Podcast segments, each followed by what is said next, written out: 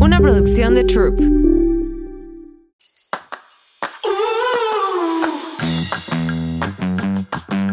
Hola beauties, ¿cómo están? Bienvenidas a un episodio más de Bonita Inside Out, Belleza sin filtros.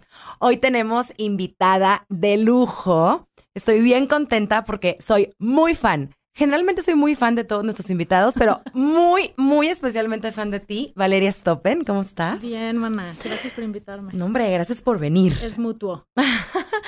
Eh, por si no saben quién es Valeria Stoppen, ya van a saber. Valeria Stoppen es la fundadora de lamargator.com. Es co-host del podcast La Burra Arisca, del cual también soy fan. Conferencista sobre temas que nadie se atreve a decir. Excolumnista del Huffington Post. Columnista de Cuestione y Opinión 51. Y sobre todo una chingonaza. ¿Cómo Ay, estás. Val? Bien, gracias por invitarme. Gracias a Margator por venir. Tenemos un tema muy especial. No sé si es especial. Un tema que nos estamos cuestionando muchísimo. Eh, y queremos saber lo que nadie nos dice de ser mamás.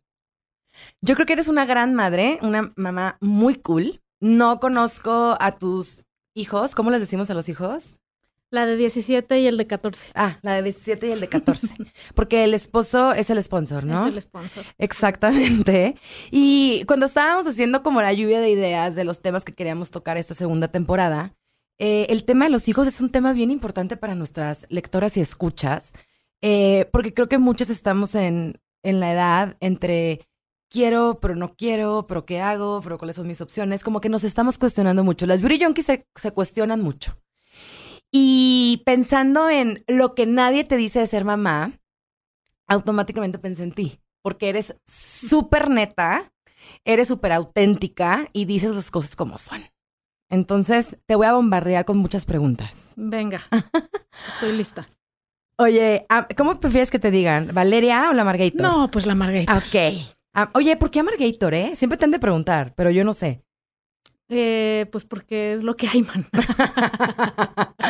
pues justo por eso. Amar Amargator no es amargada. Amargator es justamente que las dejo ir como van. Claro. Y la gente no está acostumbrada a las cosas como van. Entonces, como que se recibe como "Ah", Claro, a veces. claro, como, como si fuera algo negativo, pero no es negativo, al contrario, es lo que es. Pues sí. ¿No?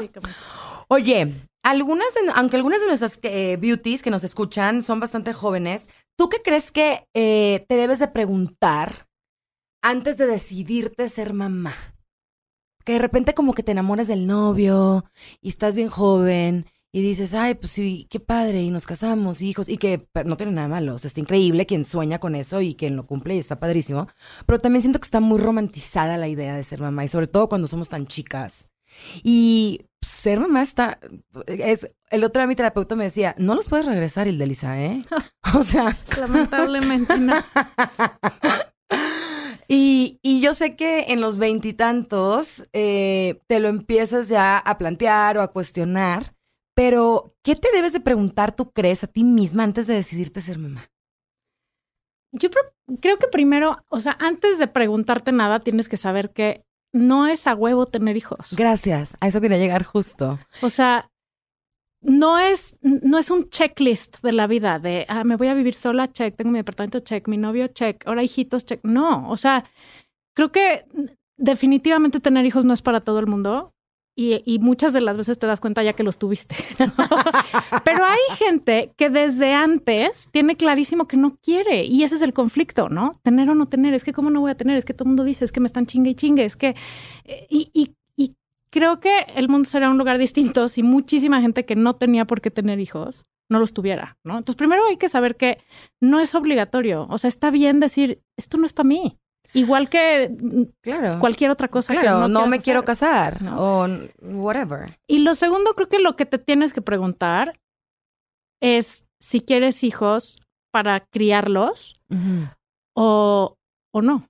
O sea, porque no es tener hijos y aparte voy a tener un chofer y tres nanas. Claro, Es tener hijos para criarlos tú. Y criar a tus hijos, y uso esa palabra porque es, es la correcta. es la correcta, Claro, es estar ahí, ¿no? O sea, presente. presente. Y es una chinga descomunal, interminable. interminable. Mi mamá dice, eh, hay un dicho, porque pues somos de Culiacán, muy pochos. hay un dicho en inglés que es small children, small problems, big children, big, Big problems. problems, Como que exacto. niños chiquitos, problemas chiquitos, eh, hijos grandes. Yo siempre digo que es como un juego de Nintendo que vas subiendo de nivel, Claro. ¿no? Y el reward va siendo más grande, pero la chinga también. O sea, cuesta Claro. más Oye, trabajo. qué cada buena vez. analogía. Sí. Te quiero contar un poco como mi experiencia, cómo lo he vivido yo que no tengo hijos. Durante todos mis 20 estaba como súper enfocada en mi carrera. Era como que tenía bastante claro lo que quería hacer. Bueno, estoy exagerando, como 20 altos, 30 Ujú. Principios de los 30. Como obsesionada y como muy enfocada y decía, no, no voy a tener hijos, cero se me antoja, no es algo que me, que vea haciendo, ni es algo que creo que quiero. Y, y lo dije tanto que de repente cumplí 33 y dije, "Eh, neta no quiero. Y de mi discurso de mm, 10 años de no quiero, ya sabes, me lo empecé a cuestionar. Y luego me enamoré mucho y dije, igual y con este sí, ¿sabes? O sea, como que también se vale cambiar de opinión. Y como a los 36 dije, híjole, eh, seguía muy enfocada en mi carrera, creciendo, bla, bla, bla. Y dije, pues sabes que quiero la opción. Entonces decidí congelar óvulos. Ahorita que ya estoy un poco más grande y que ya tengo que tomar la decisión, me sigue costando trabajo. No O sea, tengas, no tengas.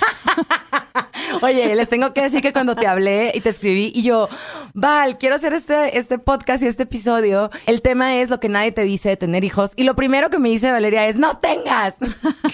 Eh, pero bueno, entonces ya sí estoy eh, en una etapa de mi vida en la que sí pronto tengo que decidir si quiero o no, porque ya estoy más grande, porque no es lo mismo tener hijos muy joven y tener la energía a tenerlos ya mucho más grande, pero es algo que, que me sigo cuestionando. Entonces, quiero como que me cuentes tu experiencia y quiero saber eh, cómo cambió tu vida el tener hijos. Si, si siempre lo soñaste, no lo soñaste, o sea, ¿cómo fue tu, tu experiencia? A ver, primero, obvio, se vale este, cambiar de opinión, pero solo una vez. O sea, se vale decir no quería, sí quiero, pero luego que los tuviste ya no te puedes regresar. es lo que no. Claro. Yo cuando el sponsor me dijo, caste conmigo, le dije sí, pero no quiero tener hijos. Porque me angustiaba y me sigue angustiando muy cañón el mundo en el que vivimos. ¿no? O sea, como de veras necesitamos más gente. ¿Cuántos litros de agua usa una persona? ¿Cuánta basura genera? ¿Cuánto, cañón. ¿Cuántas oportunidades de trabajo va a tener? El mierdero social en el que... Todas esas cosas me dan angustia y ansiedad. Entonces no quería yo tener hijos hasta que... Y el sponsor me dijo, ok, yo me quiero casar contigo, no para que seas una maquinita de hijos. ¿no? Claro. Este, y, y cuatro años después, cuando nació mi sobrino Lorenzo, lo cargué y dije, fuck it, si quiero. Ay, wow. O sea, te sentiste la, la hormona. pues sentí la, esa cosa. la oxitocina. ¿Sabes qué también había servido? Que yo cuidé, fui, o sea, hice mucho babysitting Ya. ya. grande, o sea, en la universidad y así, amigas de mi mamá o de mi tía, mucho más jóvenes que tenían hijos más chicos, se iban de viaje y yo me iba a vivir a su casa y los Ya. cuidaba. Entonces yo sí sabía la, La chinga, chinga que, que era. implica. Y creo que ese es un gran ejercicio. O sea, cuiden hijo, cuiden niños de alguien más, no, no una tarde. No, O de- sea, en serio. Vayan una semana a cuidar hijos a casa de alguien y eso hace que es un muy buen anticonceptivo. Ok, ok. Entonces yo sí sabía lo que era y no quería y además se me juntaba con lo otro. Ya. Pero el día que cargué a mi sobrino, dije, ay, güey, o sea, esto de la sangre es- está cañón, ¿no? Sí. Entonces sí, sí cambié de opinión, pero yo sí tenía claro que, que si iba a tener era para estar ahí full time. O sea, y digo, además lo pude hacer, ¿no? Por eso Claro. el sponsor se llama el sponsor. Porque Claro. dijimos, bueno, uno de los dos tiene que, lo mejor que le podemos dar a estos niños es un papá o una mamá de 100% presente, ¿no? O sea, Claro. de, tiemp- de tiempo completo. Y la de la chichi era yo. Claro. Entonces fui la afortunada ganadora Claro. y me quedé ahí. Y por eso le digo el sponsor, porque me patrocinó 10 años a que yo me pudiera quedar con nuestros hijos a estar 100% ahí. Hay veces que eso no se puede hacer. No quiere decir Claro. que si, si no puedes hacer eso, no lo hagas. Hay maneras de, de estar presente aunque estés menos tiempo porque tienes que trabajar. O sea, Claro. el tema sí es la calidad, aunque la calidad, la cantidad es muy importante también. Sobre todo es la calidad, ¿no? Claro. Porque estar todo el día y no fumarlos tampoco sirve para nada. Es lo que te iba a decir, o sea, ¿cuántas veces eh, pues sí estás, pero no estás? Es decir, estás en el celular, estás, no estás es. presente. O sea, Entonces, lo ideal es lo más que puedas, lo, o sea, el mayor tiempo posible, lo más presente posible. ¿no? Claro. Eso es hablando de crianza, ¿Cómo sientes que podemos educar a nuestros hijos, a nuestros futuros hijos, eh, de una forma consciente? Estando 100% presente. Esa es la clave. Para mí sí. O sea, y, y bendito sea Dios, a mí me tocaron mis hijos cuando no había la pinche pantallita y el celular se usaba para hablar por teléfono, ¿no? Claro. Porque me da, o sea, me- a mí me rompe el corazón ver todos estos niñitos creciendo, viendo a sus mamás pegadas al teléfono, ¿no? Claro. Y también me da pena por las mamás que están amamantando y no están viendo a su hijo. O sea, están viendo su teléfono. Me parece una tragedia. ¿Cómo? Ni siquiera sabía que se... Claro, qué bruta. Es que, ¿ves? Cuando no lo tienes en el radar, claro, estás amamantando y estás viendo... Estás viendo tu teléfono. En vez de grabarte en tu cabeza la cara Ay, de tu bebé y observar el dedito y observar, Claro. ojetearte en el sillón. Claro, o sea, no, no, claro. no. A veces uno nada más está ahí tratando de sobrevivir. Pero me parece tremendo esta era moderna con el celular, que los hijos tienen que competir todo el tiempo por la atención de su mamá. ¿no? Entonces creo que cómo educar conscientemente, más allá de cualquier teoría, hay que educar estando presentes y conectando con tus hijos. Ahorita me hiciste, me llegó una idea. Imagínate lo cañón que le tienen los chavitos ahorita, que están compitiendo con la- por la atención de su mamá con un celular, pero también en la escuela están compitiendo en esta vida digital, que es otro tema, que, no, que ya sabemos que no existe de las redes sociales y la vida perfecta, que, que todo es una ilusión y bla, bla, bla. Está cañón los, ahorita. O sea, ¿cómo vamos a educar a estos pequeños seres en esta era tecnológica? Está cañón, porque además la pantalla hace que conectes ciertas cosas, pero sobre todo hace que desconectes muchas. Y, la, y no hay nada que haga que el cerebro y las neuronas funcionen óptimamente como el contacto mamá-hijo o papá-hijo, ¿eh? O claro. sea, alguien que esté todo el tiempo ahí.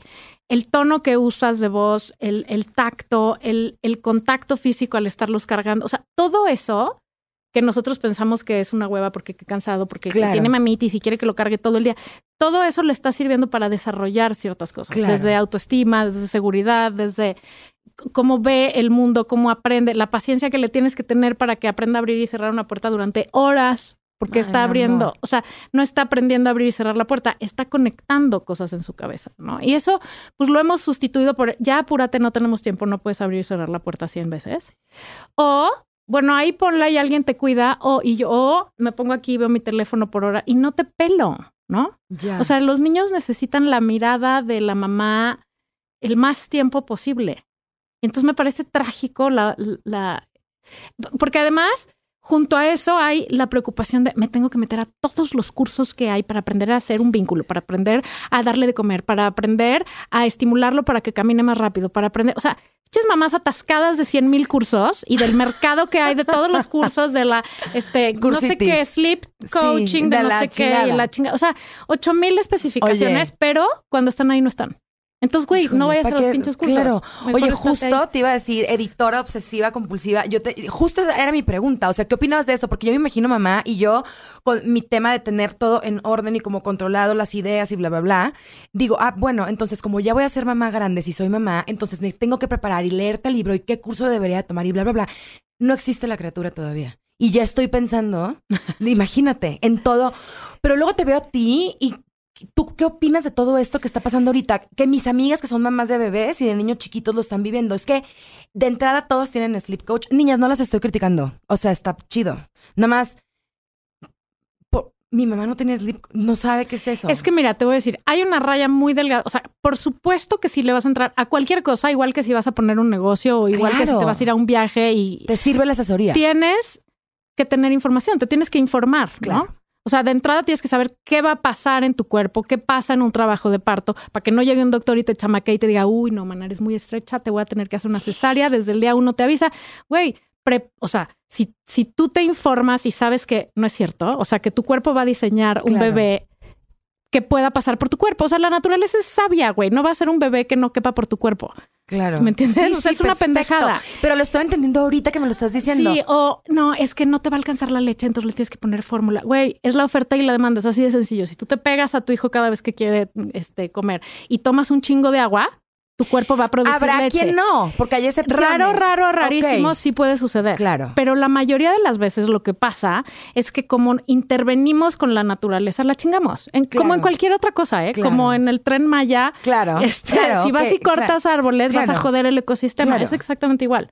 O sea, cuando, tristemente, cuando el hombre mete la mano en los procesos de la naturaleza, se, se fastidian los procesos. Claro. Entonces, bueno, claro que hay que informarse, porque si la información es poder, güey, y porque si está, sabes qué va a pasar, cómo funciona tu cuerpo, qué se espera de ti y cómo lo puedes ayudar, pues todo va a funcionar mejor. ¿no? Claro. Y vas a elegir un mejor médico para llevarte en eso. Entonces, sí, sí hay que informarse y hay que informarse de cada etapa, pero eso no quiere decir atascarte de información, porque entonces Claro. lo único que generas es confundirte. ¿no? Claro. Y, y creo que también, o sea, hay lo de estar bien informado y después hay lo de escuchar. ¿Te acuerdas de eso que le llamábamos el sexto sentido? Ajá, la No, intuición. ya, eso ya no existe, güey. Ahora hay que tener mil libros y mil cursos y mil cosas. Güey, ¿dónde está esta parte de conectar contigo y tu intestino que te Claro. diga, "Ah, esto no me late? Your gut feeling. Y creo que la otra cosa que se nos ha olvidado es que hemos sustituido el coachis, co- ¿cómo dijiste? Coachiting. El, el- no, cursitis. Cursitis. Coachitis. Ajá. Coachitis por nuestras tribus. O sea, nuestra mamá, nuestra abuela, nuestra Ah. Tía, tías, nuestra hermana. O sea, Las amigas. los hijos siempre se criaron en tribus, ¿no? Y, Claro. y, y claro, no. Sea, es lo mismo ir a 100 coaches o escuchar la opinión de todas tus tías es igual de nocivo. O sea, Claro. pero hay que escoger, tienes que tener como tu consejo directivo. Ajá. ¿no? De ciertas como en cualquier que admiras. empresa. Exacto, de a mí esto me late cómo hace esto, o mi mamá lo hace muy bien, o O mi tía, o la mamá de mi amiga. y tener dos o tres personas que, que sean como tu guía, que cuando algo mm, no te jala bien, vas y pides asesoría de ese tipo de cosas cotidianas, porque estoy de acuerdo. Si tu hijo tiene un serio problema para dormir, pues sí, está bien que alguien te asesore, Claro, ¿no? Claro, o sea, claro. creo que los coaches está bien para cosas, para crisis. Para cosas puntuales. Exacto, para crisis, para, para cosas que dices, güey, estoy atorada en esto, esto nos está costando trabajo, esto de veras no tengo ni idea y no tengo nadie con quien como pelotearlo. Eso está bien. Pero de ahí a meternos a la escuela para ser mamás, pues no mamen. O sea, pues no, porque te voy a decir que ninguna mamá es igual. ser papá, además. Ningún hijo es igual y, y déjate ningún hijo. O sea, no vas a ser la misma mamá para, para cada uno de tus hijos. O sea, eres una mamá diferente para cada hijo porque cada hijo es diferente. ¿Y cómo diablos un doctor o un coach o un tal nos va a meter en un formato de que todos tienen que hacer esto? Pues Oye, no. y otra cosa también que me llama la atención. Yo te estoy preguntando desde mi perspectiva de una mujer que no tiene hijos en este momento. Todas mis amigas, la mayoría tienen. no tengas. La mayoría tienen. A mí sabes que me llama mucho la atención. Y hasta yo de chismoso opino y no he parido, imagínate. En mis grupos de amigas, que tengo varios del chat, Ajá. ¿no? El de mis amigas del colegio toda la vida, el de ta, ta, ta. El de mis amigas eh, cercanas, de que, que nos vemos y que estamos aquí todo el tiempo. Preguntan algo y son 700 opiniones. No, le estás cagando. El niño se, te va, se va a hacer loco, se va a traumar, ta, ta, ta. Y es un, opiniade, un opinionadero.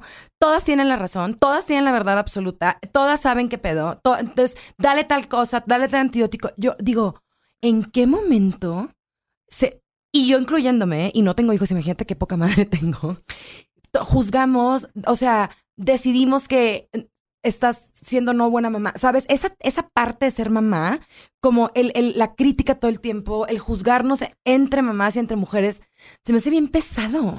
Pues es que ¿Cómo viven es que eso? estamos esclavizadas, o sea, pensamos, en alguna parte de la historia nos compramos el cuento de que tenemos que ser una mamá perfecta o una mujer perfecta o una esposa perfecta.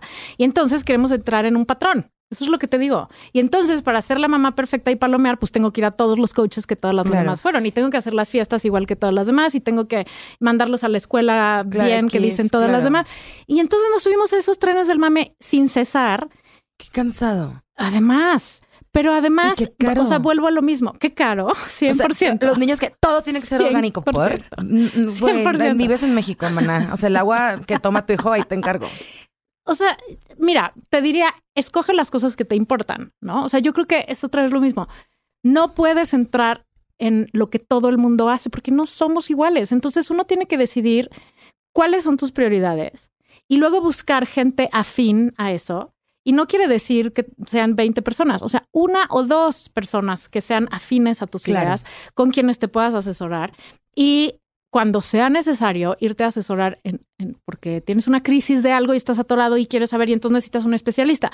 Pero güey, esta historia de que ahora necesitamos 100 especialistas para ser mamás, pues me parece un bullshit y voy a hacer una aclaración igual que las haces tú. No tengo nada en contra de todos estos especialistas. O sea, entiendo que hay gente preparada que hace muy bien su trabajo y creo que es súper importante tener esa opción cuando neta la necesitas. La necesitas. Exacto. Pero vivir esclavo de esas cosas pensando, justo me contactó una chava una vez y de hecho escribió una columna de eso y me dijo, oye, es que tú qué opinas, porque estoy entre si tener mi tercer hijo o no. Wow. Ajá. Y sí, le dije, güey, ¿por qué me preguntas a mí? No tengas.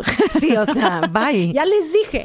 Este, no, es que qué presión, porque estamos este, atorados de lana, porque tenemos dos hijos, y entonces, pues ahora con todos los coaches y todas estas cosas, y, y, y es, o sea, justo le dije, güey, ese no es el principio para decidir si quieres tener o no otro hijo. Claro que no. O sea, el principio es, tengo la suficiente voluntad, paciencia, este, ánimo, presupuesto, porque pues claro que un hijo cuesta, güey. Olvídate los coaches, la escuela, las medicinas, este, otro coche, si te cabe o no en el coche, la casa, ajá pero tengo eso, tengo ganas de tener eso, estoy dispuesta a darle, yo la verdad por eso no tuve un tercero, porque dije, güey, yo ya no tengo ni la capacidad ni física, ni intelectual, ni este, de paciencia para volverme a pasar un año sin dormir por estarlo amamantando, ¿no?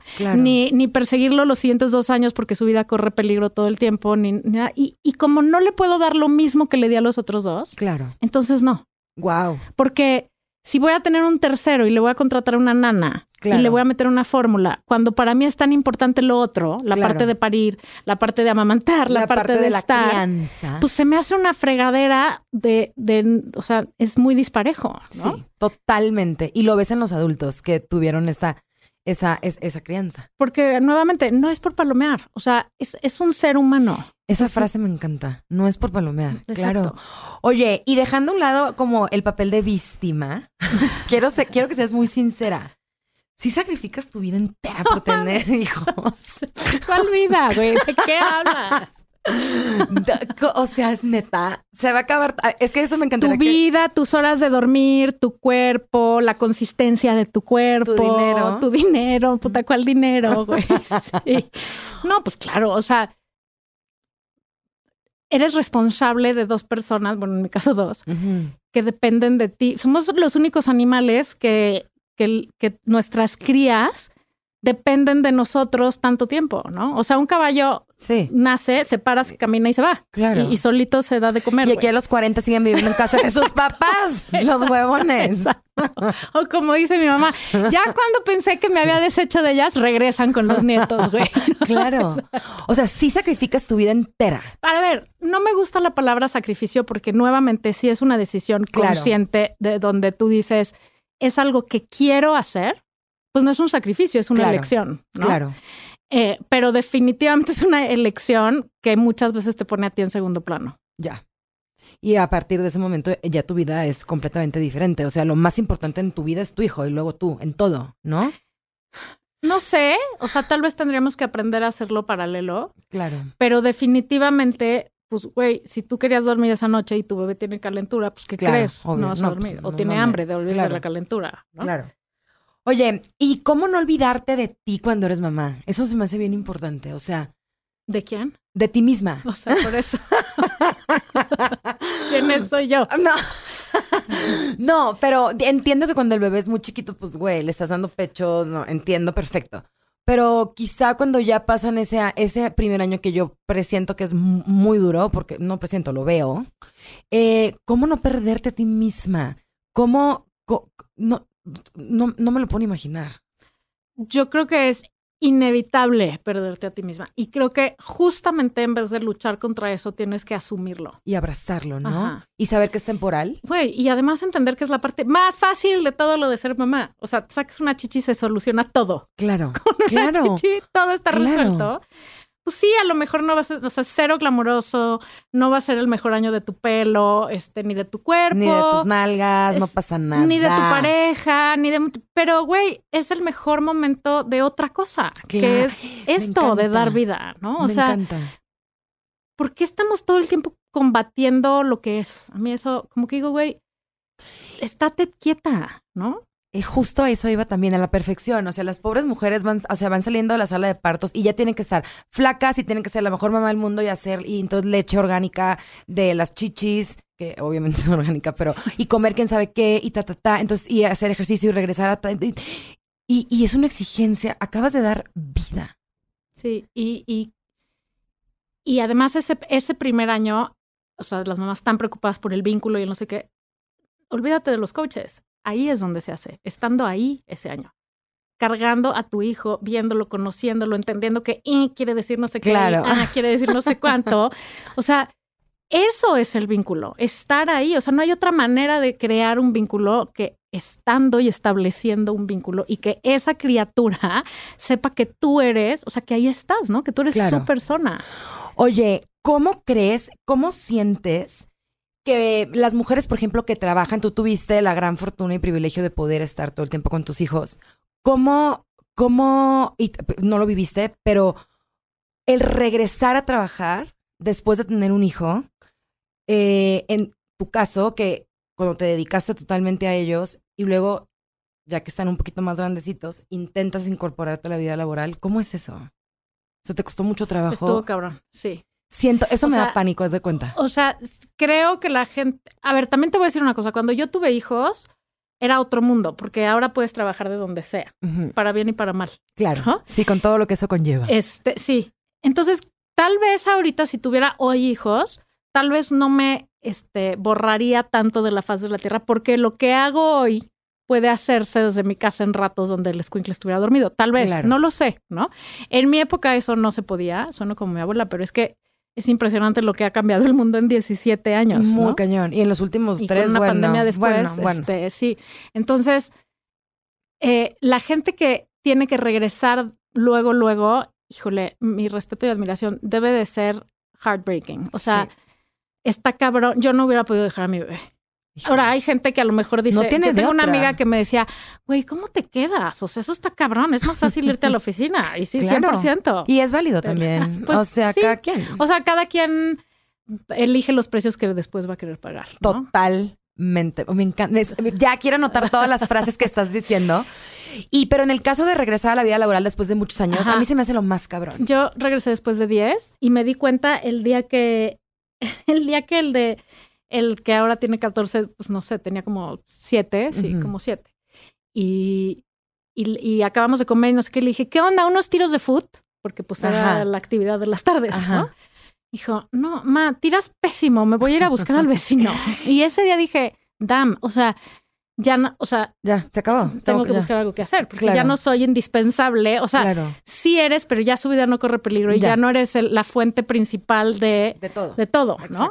Y entonces ese día fue clarísimo para mí decir, me toca, o sea, tengo que ver qué más voy a hacer. Y, y, y fue un proceso largo y doloroso porque, pues yo había trabajado como esclava Godín durante mucho tiempo haciendo campañas de lanzamiento y marketing para cine, lo cual implicaba trabajar 20 horas diarias, fines de semana, Claro, premios en la noche, claro, junkets, prensa, Sí. o sea, viajes, ¿no? Y eso, eso me quedaba clarísimo que no iba a regresar a eso, porque la prioridad seguirían siendo mis hijos.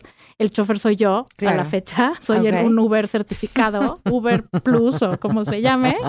Este, mm, y, y entonces, eh, como que buscar qué voy a hacer, porque no era regreso a esto que ya tengo, eso debe de ser a lo mejor más fácil, retomas y ya Claro. pero buscar para qué era buena, qué me gusta, qué no, qué sí puedo, qué es compatible con salir a la una y media Es como una para ir a buscar a mis hijos a la escuela. Sí, sí, fue toda una crisis. Pero encontré a alguien que me dio ese chance. ¿eh?